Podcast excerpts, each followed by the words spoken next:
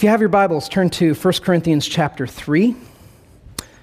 We're going to be reading from 1 Corinthians 3, unpacking it. And I want to start by asking a question. Are you spiritually mature? And how do you even answer that question? That's going to be a question that's going to be in front of us all morning, this morning. Are you spiritually mature? Today's text gives you a lens through which to look to answer that question. So that's exciting, but it's a really worthy question, isn't it? Are you somebody who is spiritually mature? Because we would answer that question probably in a lot of different ways in this room. One thing that we do, and one thing that I want to have in front of us as we explore this question, is there's a quote right up there from... okay, I think Theodore Roosevelt. The internet says it probably was Theodore Roosevelt, but then they also attribute it to other people. But since he was president, he was president, right? Let's give it to the president. Let's just let him be the guy who said this. Here's what he said: comparison is the thief of joy. When we think about our spiritual maturity, I want us this morning to think about it through the lens of, do you compare yourself to other people? And if you do, why? What is it that you're looking for? What are you hoping to find? There's lots of ways we do this. We do this through parenting. If you have kids, you compare yourself as a parent to other parents. You compare yourself as a parent to other people's kids. My kids are better than their kids, ergo, I'm a better dad, right? Or, why can't my kids be like their kids? I'm a bad dad. We do this through marital status. We compare ourselves in terms of our material wealth, our talents and our gifts and what we're good at, our physical bodies. Is that not the case? We compare ourselves to others by our bodies, by our intellect, by our families of origin, by our race. And the list goes on and on and on, the ways that we compare ourselves to other people. But taking the good president's quote here, can you ever think of a time in your life when you have been engaged in comparing yourself to somebody else, and the fruit of that was that it brought you a sense of peace and joy?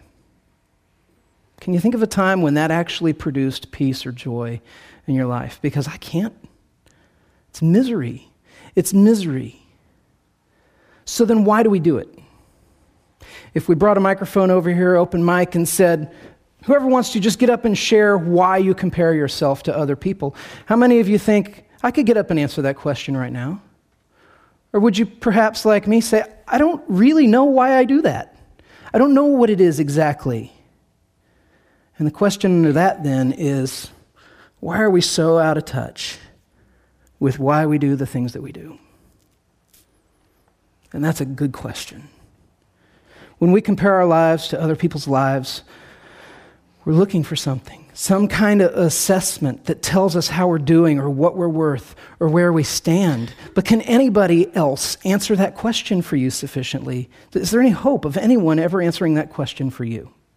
What you're worth, where you stand, how you're doing. Paul, writing here to the Corinthian church, is writing to a group of young believers, and they're divided. And we've been seeing it all along. And more importantly, they're dividing themselves. And in chapter 3, Paul is drawing together everything that he's been talking about in the first two chapters. If you've been here for the other studies in 1 Corinthians, you're going to see he's still on the same themes. He's drawing them together now. There's not time for us to deal with everything that there is in 1 Corinthians 3, and perhaps we'll have an opportunity maybe to come back and deal with another theme or two from this chapter, but we're going to focus on this issue of why we compare ourselves and what it is that we feel like we need when we're doing that, and how does the gospel answer that for us. So I'm going to read parts of 1 Corinthians 3, and I'm telling you, friends, that I'm asking this morning, and I've been praying all week, that we would have a willingness this morning to go down the rabbit hole of this discussion, to go perhaps deeper than we've let our minds go, maybe ever, in thinking about this, okay? So I'm going to read the text, 1 Corinthians 3, 1-9, and then jump over to 18-23, and then we're going to dig in. This is Paul writing, I, brothers, could not address you as spiritual people, but as people of the flesh, as infants in Christ. And I fed you with milk and not solid food because you weren't ready for it. And even now you're not ready, for you are still of the flesh. For while there's jealousy and strife among you, are you not of the flesh and behaving only in a human way? For when one says, I follow Paul, I follow Apollos, and another, I follow Cephas, are you not being merely human? What then is Apollos? What is Paul? They're servants through whom you believed, as the Lord assigned to each. I planted, Apollos watered, but God gave the growth. So neither he who plants nor he who waters is anything, but only God who gives the growth. He who plants and he who waters are one, and each will receive his wages according to his labor, for we are God's fellow workers, and you are God's field, you're God's building. And then I jump down to 18. Let no one deceive himself. If anyone among you thinks that he is wise in this age, let him become a fool, that he may become wise. For the wisdom of this world is folly with God. For it is written, he catches the wise in their craftiness. And again, the Lord knows the thoughts of the wise, that they are futile. So let no one boast in men, for all things are yours. Whether Paul or Apollos or Cephas or the world or life or death or the present or the future, all are yours. And you are Christ's, and Christ is God's. Let's pray. Father, illuminate your word for us this morning. Take us deeper into these questions of why we compare ourselves to other people and how profoundly antithetical that is to the gospel that tells us that our identity and our worth is found in you. Lord, would you give us a courage of heart that perhaps we have never known in this room to explore the depth of why we do the things that we do that are opposed to the grace that you give us through your Son. And would you then lead us, Lord, this morning to be people who rest in that grace and who find our identity and our worth in you, and that we know that it is secure and stable already. It's in your name, Jesus, we pray. Amen and amen. Paul here is writing to friends, people that he knows, but don't let this be lost on you. He's writing to more than just friends. These are people who are a lot like us, a lot like Midtown Fellowship. And what do I mean by that? These people that Paul is writing to, these are young believers who represent a movement of the gospel of Jesus Christ in their city. That's who they are. They're people who represent a movement of the gospel in Corinth. And we've talked about how Corinth and Nashville are very similar. And the believers in Corinth and Midtown Fellowship share some profound things in common as well. It's our prayer and our hope that Midtown Fellowship would be a place, a part of a gospel movement that results not only in a profound transformation in you and me, but in this city that we love. We're contending for the same things. So we have a lot in common, but are we maybe also similar to these believers in Corinth in terms of our spiritual maturity? What does Paul say in the beginning of this chapter? I mean, we read it. You saw the words go by. He says, brothers, I couldn't write to you like you were spiritual people. I treat you like you're infants in Christ. And the content that I'm giving you, the content of the gospel, my interactions with you, is very much at a base level. It's like milk, because you're not ready for spiritual food, because you're so fleshy. Paul, understand, he's saying this to them as somebody who knows them and loves them. He is not just chewing them out. He's trying to tell them something specific, and we're going to see what that is. He's saying you've got this quality about you as a fellowship that is telling you, that is telling me that you are spiritual babies. What is that quality? I mean, think about it. Is that an insult? I mean, how would you feel if your planting pastor stood in front of you and said, I was working on what I was going to say to you this morning, and I just revised it a bunch of times because there was stuff in there that was just too heavy for you. You're not ready for it yet, so I've scaled it back because you're infants. You're babies. Spiritual babies. And that's what he's doing, all right? He's what he's saying to them, which begs the question, doesn't it? What constitutes spiritual maturity? What makes someone spiritually mature? Thoughts, ideas? I'll open it up. What makes somebody spiritually mature? Not a hypothetical question, an actual question where you give me answers. What's that? Humility, okay, yep. What else? Consistency of a prayer relationship. Okay, consistency of a prayer relationship, obedience, yeah. I'll give you some more. Devotional frequency we've talked about. What about this? How long you've been a Christian? The person who's been a Christian for 20 years is more spiritually mature than the person who's been a Christian for 5 years. No? There's hope for us this morning.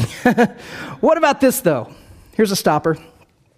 A general sense of pride that you are of a place intellectually where you can look at a particular contingent of American Christianity and say, oh, those people, they have their heads in the sand. They don't know what they're doing. I am not a conservative evangelical.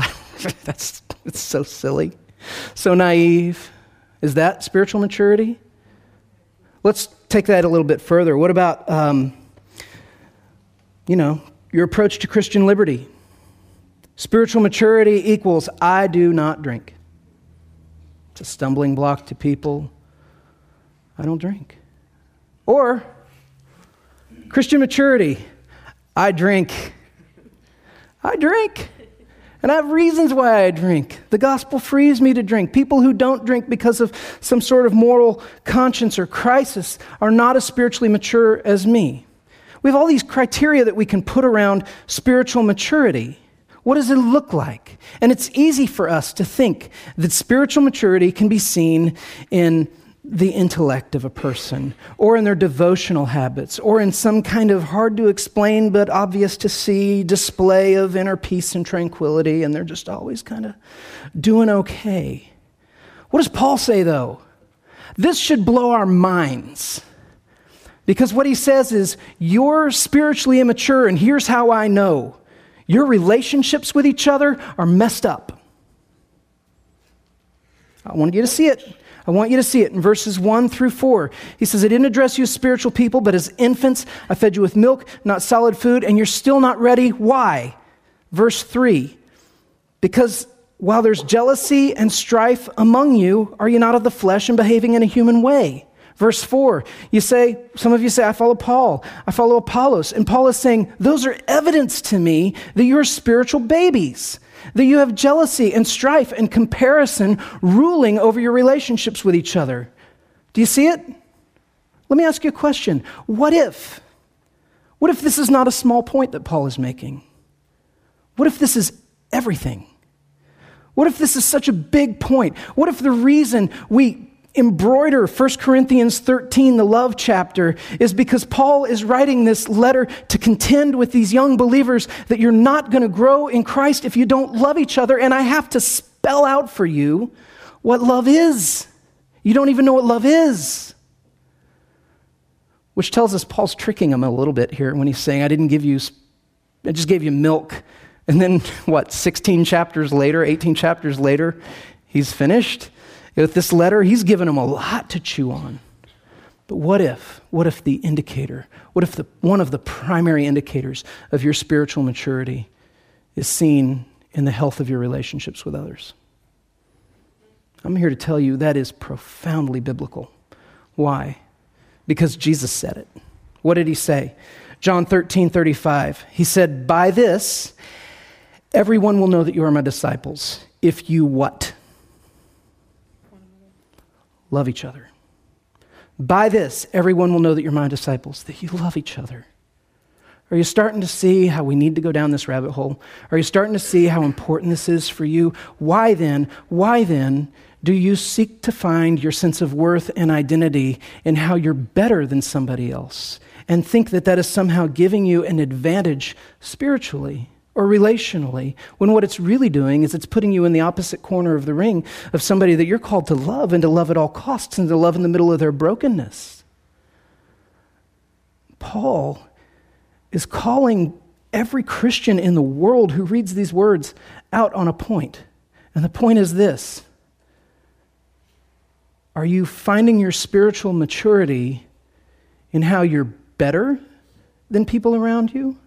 Or are you finding your spiritual maturity in the health of your relationships with the people around you? And those are two different things. Those are two really, really different things. We need to go down this rabbit hole because Paul is telling them, you have a foundation under you that is immovable. A foundation that tells you who you are, what you're worth, where you stand forever. And that foundation is the finished work of Christ. He puts it this way in Romans 8. He says that your identity is already so immovably set that Romans 8, neither height nor depth, nor angels, nor rulers, nor things present, nor things to come, nor powers, nor height, nor depth, nor anything else in all of creation will be able to separate you from the love of God in Christ Jesus our Lord. It's that definitive. Where you stand, the foundation. And then he says, and it's not just a foundation we're talking about here, but it's also as you grow on that foundation, that too is not your job. That's the work of God. And what's he say in verses 6 and 7? He says, I planted, Apollos watered, but God gave the growth. And so neither he who plants or he who waters is anything, but only God who gives the growth. So the foundation on which your identity rests is Christ. The force behind your spiritual growth in your life is also Christ. You are hemmed in by him. But we go off that reservation and we try to find other ways to declare to the world and even to God and to ourselves that, doggone it, I am worth something and I'm wonderful, when that's what the gospel is telling us the whole time. But it's not about my performance or how I compare.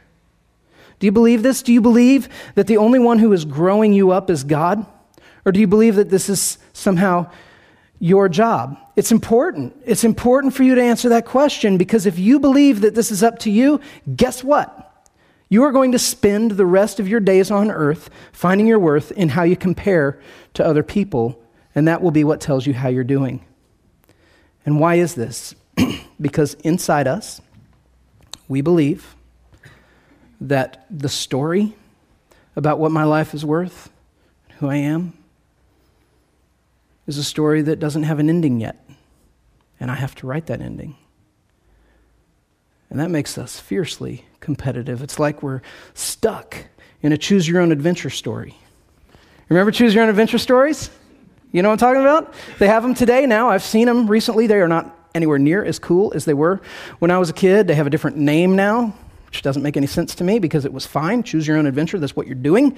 But you know, you're running. There's a dragon and he's chasing you and you come to the edge of a cliff and there's only two things you can do. There's a cave, but in the cave, there's something growling in the darkness. And then there's the cliff and there's a river beneath. And it says, hey, if you want to go into the growling cave, turn to page 73. If you want to jump off the cliff into the water and take your chances, turn to page 25. And so you think, what do I do? What do I do? And you turn to page 25 and you jump off the cliff and you land and you discover that it was only 6 inches of water and you're dead. And that's the end of the book. And you think, why didn't I go into the cave? It was probably just a bear who had plenty of food. And he was just grumbling because he was happy about how much food he had. And he wanted to be domesticated. And he was wanting to fight a dragon. But we get into that, right? And we think, I could so easily screw this up. My life is like a tub of water and that water is my worth. And if I'm not careful, I might pull that plug and it'll all drain out. And then what? This is not the message of the gospel. The message of the gospel is you don't determine your worth, ever. God does that. It's a hard word. It's a hard word because none of us in this room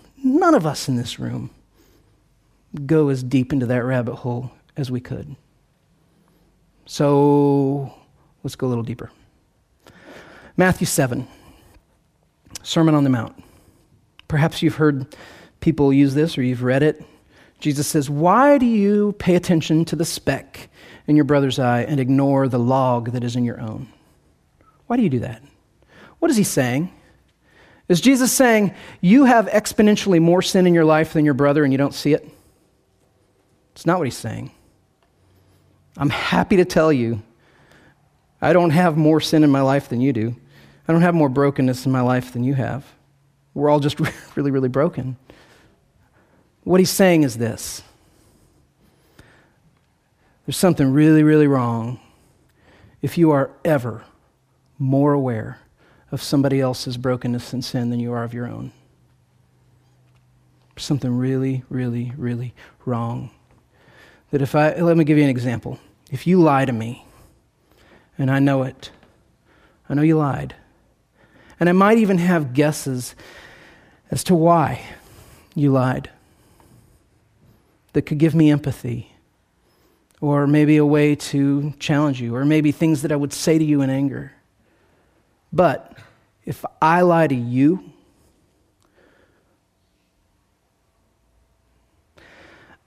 I ought to be able to dive into the deep end of what fears and insecurities and ambitions and felt needs were working that were leading me to conclude that building our relationship on a foundation of dishonesty was somehow better or more necessary than telling you the truth. I should be able to look into my heart before the Lord and to ask this question, what does my lie get me that the truth can't? What is it?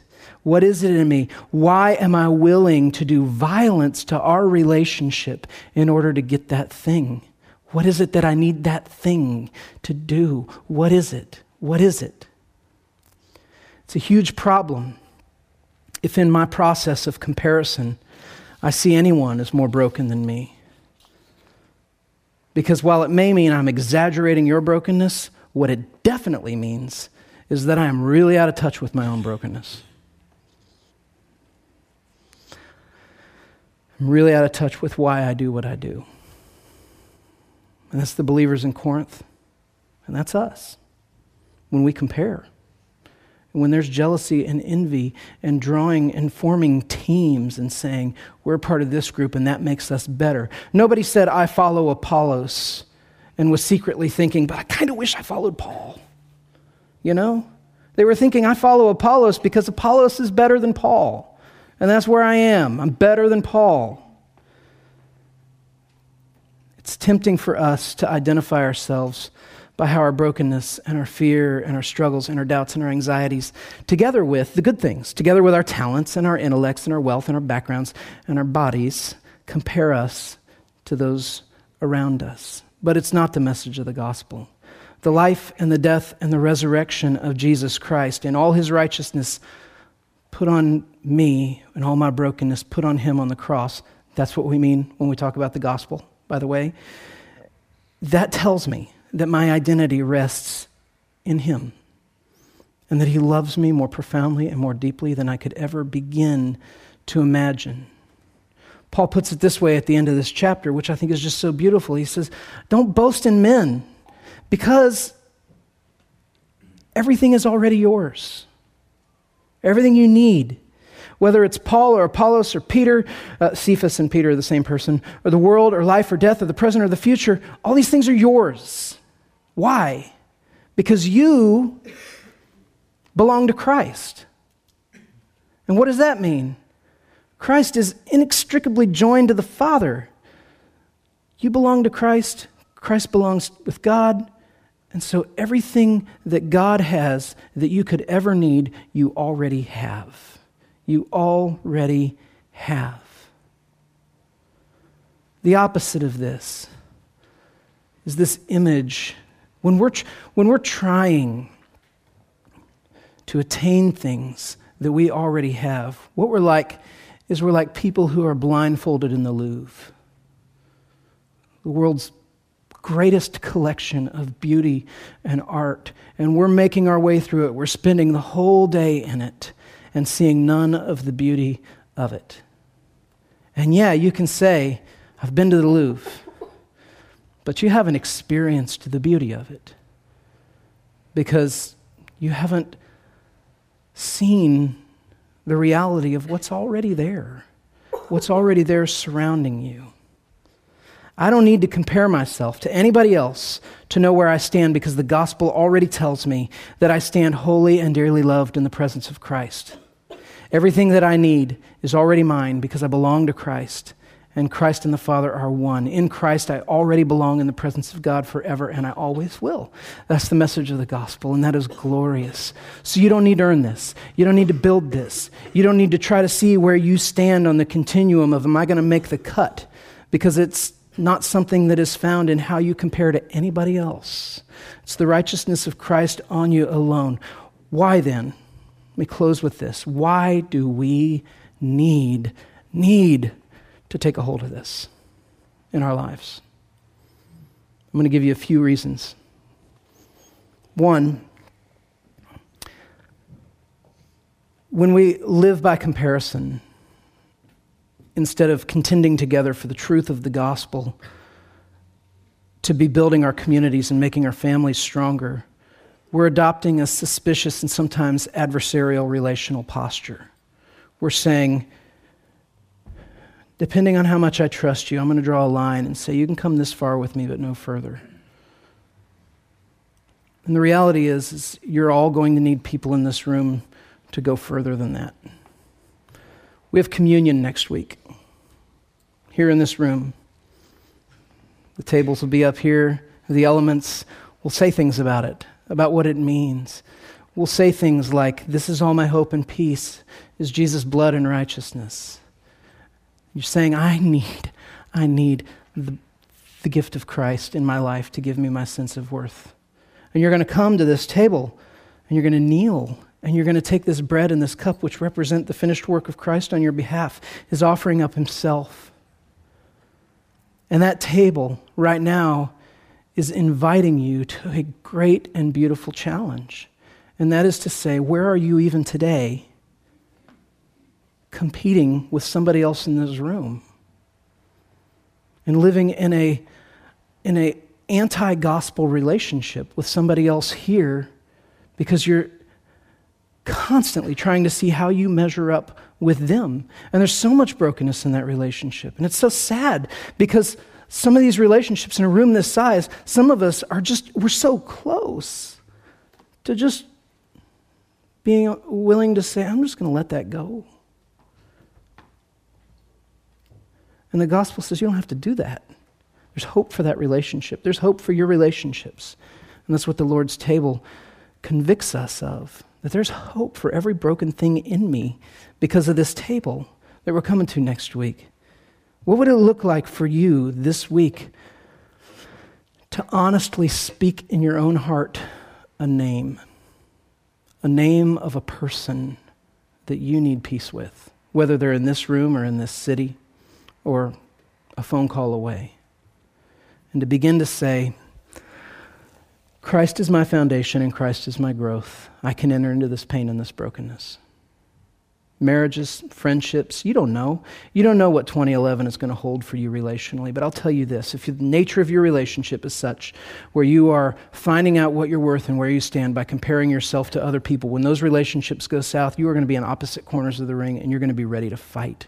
And the gospel is going to be calling you, no. Repent, seek peace, rest in the finished work of Christ. The gospel asks us this, will you take it on yourself to declare to the world what gives you value and to do that by comparison? Or will you receive what the gospel says you're worth and that by the finished work of Christ? Are you tired of trying to declare to the world that you're worth something? That's exhausting. And the gospel says, you don't have to, plus it'll never work. The last reason why it's so important to get a hold of this is this. The gospel is beautiful. It's beautiful. The gospel is beautiful. It tells you everything you need for everything that God has called you to do and to be, He's already given you. His strength is made perfect in your weakness. My God will supply all my needs according to His riches and glory. How many verses are there in Scripture like this that tell us this? And it's beautiful. It means you can relax and rest in the mercy and grace of Christ. Here's how beautiful the gospel is. The God who made you takes your brokenness so seriously that the only remedy available for it was the cross of His Son, Jesus Christ.